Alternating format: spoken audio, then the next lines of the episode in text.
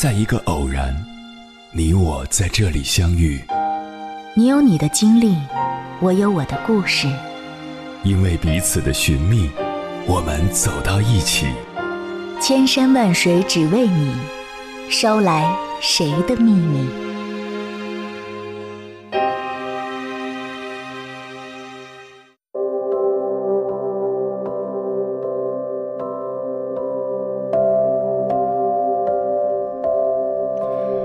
欢迎回来，各位夜行者，这里是正在直播的中国交通广播心灵夜话栏目《千山万水只为你》，深夜不孤单，我是迎波，我要以黑夜为翅膀，带你在电波中自在飞翔。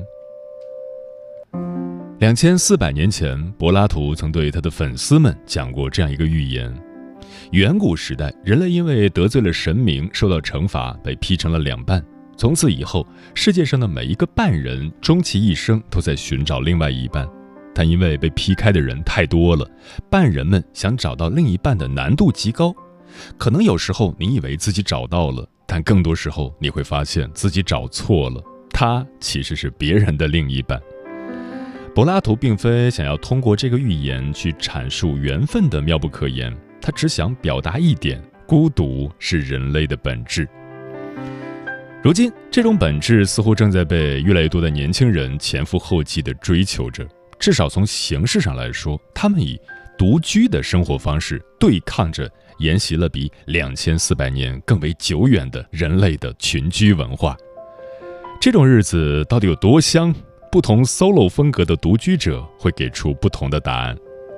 他们可以是坐在客厅的轮胎上，一边听电音。一边插着充电线猛磕电子烟的赛博朋克，可以是用手机摄像头记录上顿不接下顿的一人食或者湿垃圾的饕客，也可以是整个周末都在家里一丝不挂的天体育爱好者。相同之处是，独居者不喜欢房间里有别人，这会影响他们放飞自我。近几年，中国成年独居人口越来越多。一人户比例快速提高的原因，无外乎人口老龄化与空巢青年人群叠加的影响。相比于前者，大多数情况下的被动独居，对群居生活的原始意义缺乏感知，是更多年轻人主动选择独居的一个重要原因。数千年来，人类文明的繁衍生息。很大程度上仰仗于对有限的生产资料和生产力的充分配置，紧密的分工协作带来了共荣共生。这种繁衍方式的前提便是群居生活。再小单位的群居生活也需要类似男耕女织的分工来把日子过下去，也需要充分的人际活动，让后代在天灾战乱或者社会动荡中苟全。当群居生活进化到高级形态，便出现了城市。事实上，在过去的四十年里，中国经历了人类历史上最大规模的城市化进程。伴随着城市化进程，人们生活所必需的配套设施和服务，在供求两端有效达成了以城市为载体的网状连接。加之城市化给城市中的个体带来的经济上的富足。原始意义上的群居已经成为了都市人生存的必要非充分条件，或者说，城市化实质上是一种摆脱了家族自治的，在客观条件上容许更多个人空间存在的广义上的群居。它提供了包括商场、学校、健身房、咖啡馆、酒吧、住宅区等多种供人聚集的场景。并以丰富多样的交通等方式将其有条不紊地串联起来。独居者既可以便捷地在不同场景中汇集、享受文化认同带来的社交参与感，又可以保持自我独立空间的完整。而在此基础上，科技发展带来的社交场景虚拟化也极大丰富了独居者社交的层次感。无论你是谁，无论你把精神家园建设在哪里，无论你有怎样特殊的需求，都可以在自己的手机和电脑上找到解决方案。接下来，千山万水只为你，跟朋友们分享的文章选自《十点人物志》，名字叫《没有哪种居住方式是最完美的，一个人也要好好过》，作者慕言。thank you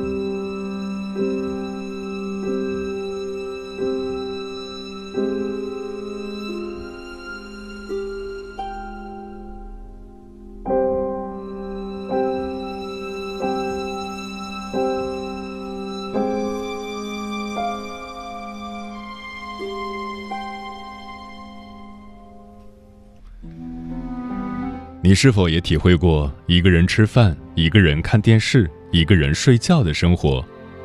当房间里只剩自己，多数时间你要面临独处，那种孤独感难以消解。近年来，有个讨论热度极高的网络流行语“空巢青年”，描述的正是这种生活状态。空巢青年指那些背井离乡，在大城市工作、与父母分居、单身且独居的青年们。不同于为了自由主动选择独居的年轻人，空巢青年们独居的理由多少有些被动。据二零二一年统计年鉴显示，我国一人户家庭的数量已达到一点二五亿，其中近八千万的城市独居青年是最庞大的组成部分。当作为群居动物的人类不得不一个人生活时，挑战也随之开始。无论人们愿不愿意，空巢青年已经成为城市化进程中的常见现象。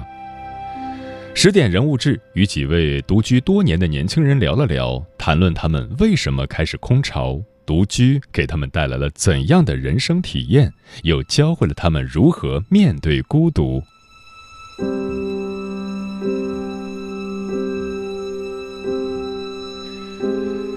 买不起婚房，结不起婚。我租房独自生活。多数情况下，空巢青年们并非自发地选择了独居，而是各种外在因素共同织就的结果。异地工作往往是他们选择独居的最主要因素。三十四岁的安徽男人陈奇是个典型的空巢青年，独居了整整九年。他的工作地在距离老家四百多公里外的湖北武汉。陈奇在武汉读完了研究生，并考进当地的机关单位，自此长居武汉。他在部队工作，由于工作性质特殊，大部分时间里都在接受封闭式管理，休假不多，也没多少机会接触异性朋友，才独居了这么些年。独居生活的起初充满了新鲜与自由，随着年纪渐长，独居异乡带给他的漂泊感却愈发浓重。白天城市的快节奏让他时刻保持警惕，晚上回到房间也没有人共同吃饭聊天，说说当天发生的生活琐事。陈奇说：“算上上学的时间，在这儿待了十多年了，但归属感还是不强。”陈奇的心情，多数空巢青年都能感同身受。二十七岁的宁波姑娘南希也告诉我们。如果不是因为工作地离家远，谁想一个人在外边租房子住呢？南希平时非常依赖家人，原本打算在大学毕业后考入宁波本地的一家国企，离家近。如果当年的职业规划被顺利推进，如今的生活大概率依然惬意，每天蹭父亲的私家车上班，通勤都不用自己费心。但他最终遗憾落榜。辗转来到了南京的一家外企，过上了什么都得自己做的独居生活。虽然南京距离宁波不算太远，但他习惯了从前衣食住行都有父母打点妥当，如今只能蜗居在小出租屋里，这种转变多少有些令人难以习惯。年轻人学习与求职城市的多元化，工作机会的不确定性。导致了人们的居住状态呈现出多样性，独居也变得越来越普遍。除去异地工作外，社会单身化程度进一步加深，晚婚晚育甚至不婚不育的年轻人增多，也成了导致空巢青年现象的关键因素。二十九岁的伊诚已经在杭州独居了七年。前不久，他回了趟衢州农村的老家，参加发小的婚礼。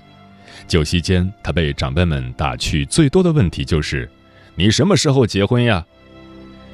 伊诚对被催婚并不反感，结婚原本就在他的未来规划里。在我们的聊天中，他多次坚定地表示，婚是一定要结的。在他看来，成家是人生中必须完成的一项任务，独居更像是婚前的过渡阶段。但找到合适的伴侣没有那么简单。一成以结婚为目的和不少女生相过亲，多数情况下他们会短暂交往一阵，没多久就会分手。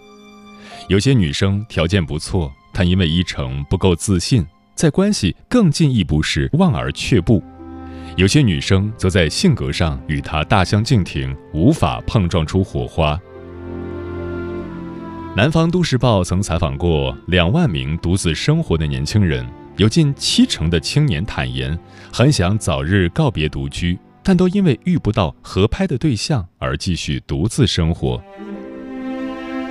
除却迟迟邂逅不到理想型以外，让普通工薪阶层望洋兴叹的大城市巨额房价等客观压力，也掣肘着一些人想结束空巢的意愿。如果2018年没有和初恋女友分开，伊诚或许已经结婚了。女方是他的小学同学，是个很温柔的南方姑娘。伊诚原想向她求婚，但女友的母亲激烈的反对女儿和没车没房的伊诚在一起，甚至用跳楼威胁女儿。这两年，伊诚家里的生意不景气，自己所在的民航行业也受到了新冠疫情导致的重创。结束独居生活与结婚买房都变得遥遥无期，他对生活的安全感骤然降低。在杭州，每月的房贷几乎都在一万上下，眼下我或许还面临着停薪被裁的风险，想不了那么远。他安慰自己，就当独居是结婚前最后的自由时光吧。对于不少青年人而言，独居是在他们与现实交手后的一种妥协。各种客观因素令他们暂时只能独自生活着。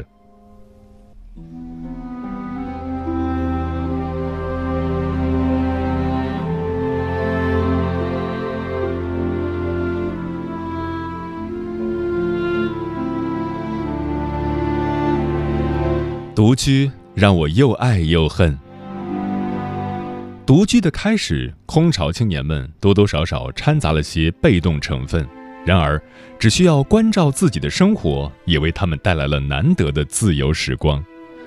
来到南京后，南希虽然觉得房间太狭窄，什么都需要自己做，远不如以前在家惬意，但独居为南希提供了一个非常安静、轻松的空间。如果要用一种动物来形容自己，性格内向的南希称。那一定是猫。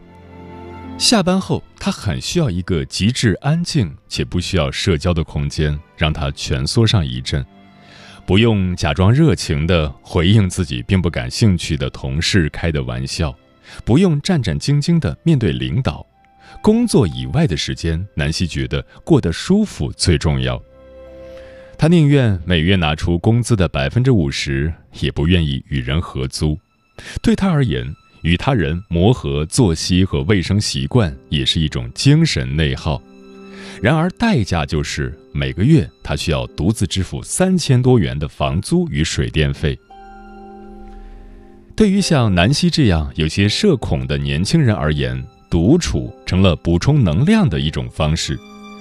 想吃螺蛳粉，不用担心别人介意味道大；听歌可以外放，睡不着也可以晚点熄灯。一个人住最大的好处是可以充分的取悦自己。觉得独居非常孤独的陈奇亦表示，这些年的独自生活的确能让他更专注于自我。职业性质使然，他下班后仍需要长时间学习，独居为他创造了不被打扰的环境，可以更高效地完成任务。喜欢安静的他，常在窗边看书。亦或独自沉思些事情，就像日剧《面包和汤和猫咪《好天气》里的主人公一样，在日落，在四周都静下来的时候，有时也会突然想要一个人。在纷扰繁杂的都市丛林中，独自一人的房间成了部分年轻人的精神栖息地，亦满足了他们取悦自己的需求。然而，不可避免的。每个独居的人都经历过被孤独入侵的时刻。一成所工作的机场上个月刚公布了科室晋升名单，他不在名单之中。多年来朝九晚五的认真工作，却没有看到上升的希望。快三十岁的伊成觉得非常焦虑。如果这几年无法晋升，未来就更难有出头之日。那天，他觉得自己像是被霜打了的茄子，沮丧极了。当晚，夹杂着情绪因素，他突发肠胃炎，整夜坐在卫生间马桶上拉肚子到全身瘫软。夜里，他独自蜷缩在床上打着冷战，心里想着：这时如果能有个人陪在身边，帮他拿药或递粥，再难受都会好过一点。这样的场景对于空巢青年们而言并不陌生。空巢意味着，多数时候你需要一个人去消化各种负面情绪。近十年的空巢生活中，陈奇已经把独自挨过情绪低谷视为一种成年人理应养成的能力。即使在生活中遇到了麻烦，他也几乎不与人倾诉。和别人说自己不顺心的事，既解决不了问题，又给人家添堵，没多大意义。他通常一个人跑步或者睡个觉来消解烦闷。然而，这种不给别人添堵的背后，也在拼命压制着自己的诉求，久而久之，很容易造成情绪失衡。一部名为《独自生活的人们》的电影里，女主角和陈奇很像。总是一个人对着手机里的吃播吃饭，一个人坐在公车的最后一排，又一个人伴着电视的声音睡去，甚至连母亲病故这样的巨大悲痛，他也独自咽下，休息两天就赶回单位工作。长期压抑情绪和过劳工作，让他患上严重的耳鸣，直到情绪破溃决堤。电影中，女孩哭着说。其实我好像也不能总是一个人吃饭，一个人睡觉，只是看起来可以。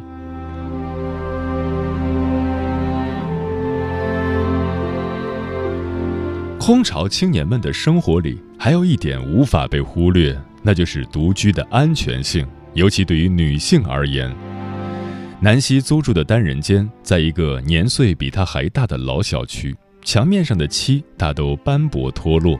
错乱的高压电线交织在矮楼房的上空，走廊过道的摄像头大都已经年久失修。有一回夜里十一点多，他突然听到重重的敲门声，透过猫眼摄像头看到一个脸上带着诡异笑容的中年男子，他当时紧张的头皮直发麻。后来通过小区管理员，他才知道这位大叔只是喝醉酒走错了楼层，并非有意为之。但那种恐惧感很长一段时间都围绕着南希。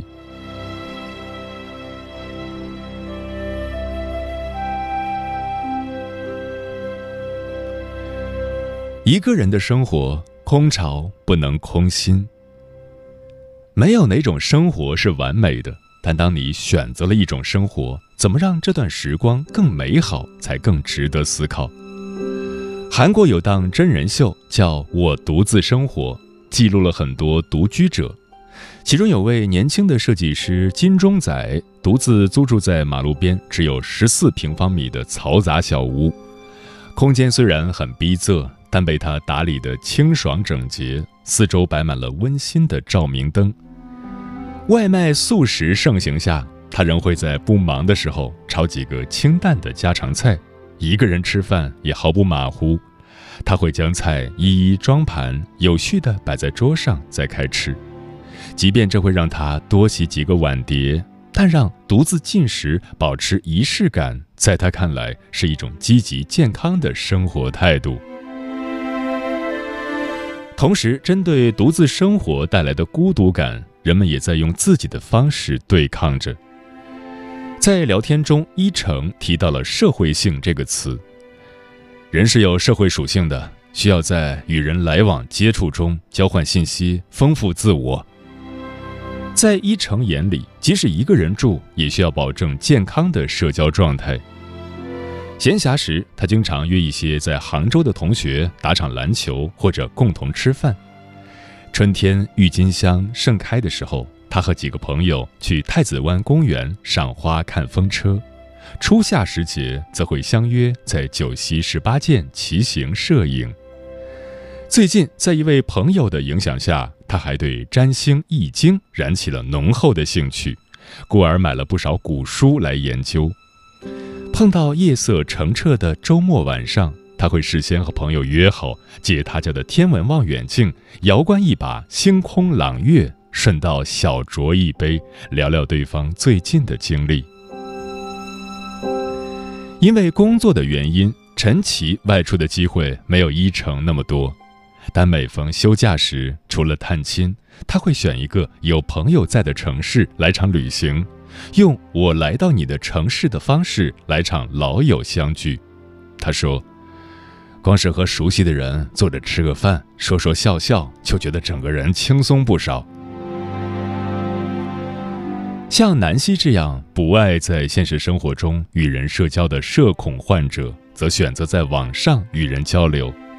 在此前的大学社团群、书迷群、日剧爱好者群里。有很多与他志同道合的朋友，他说：“因为兴趣相投，有时候聊起来一个下午就过去了。”独居带来的安全隐患，南希也在试图解决。他在租的房子门口安了个摄像头，和房东商洽后补装了防盗门窗。他说：“有了这些，感觉心里会踏实一些。”点外卖时，他每次都会在订单下面备注：“到了，请放门口，敲门告知。”等外卖配送员走了，他才开门，从而避免新闻上那些外卖员闯入独居女生家里的危险处境。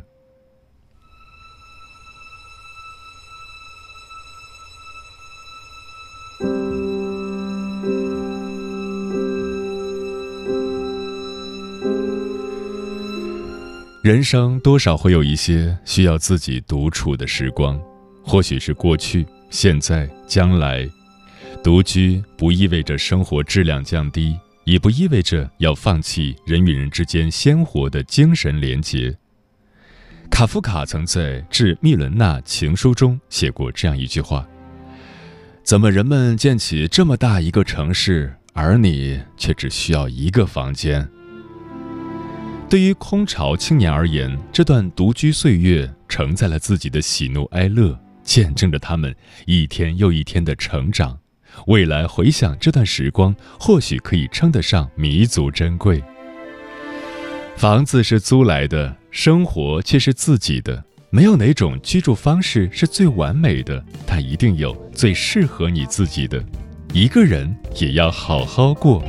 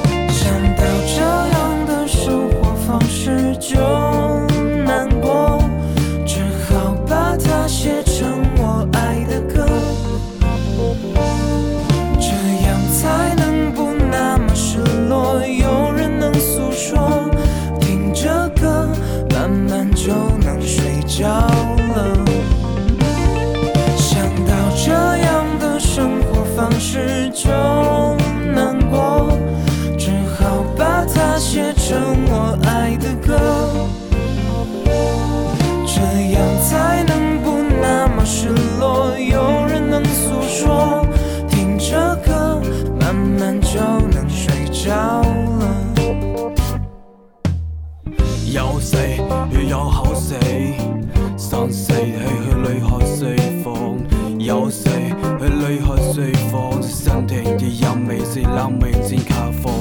有问题去旅客睡房，想去旅客睡没分之心未收。有问题旅客睡房，咪咪默默。啊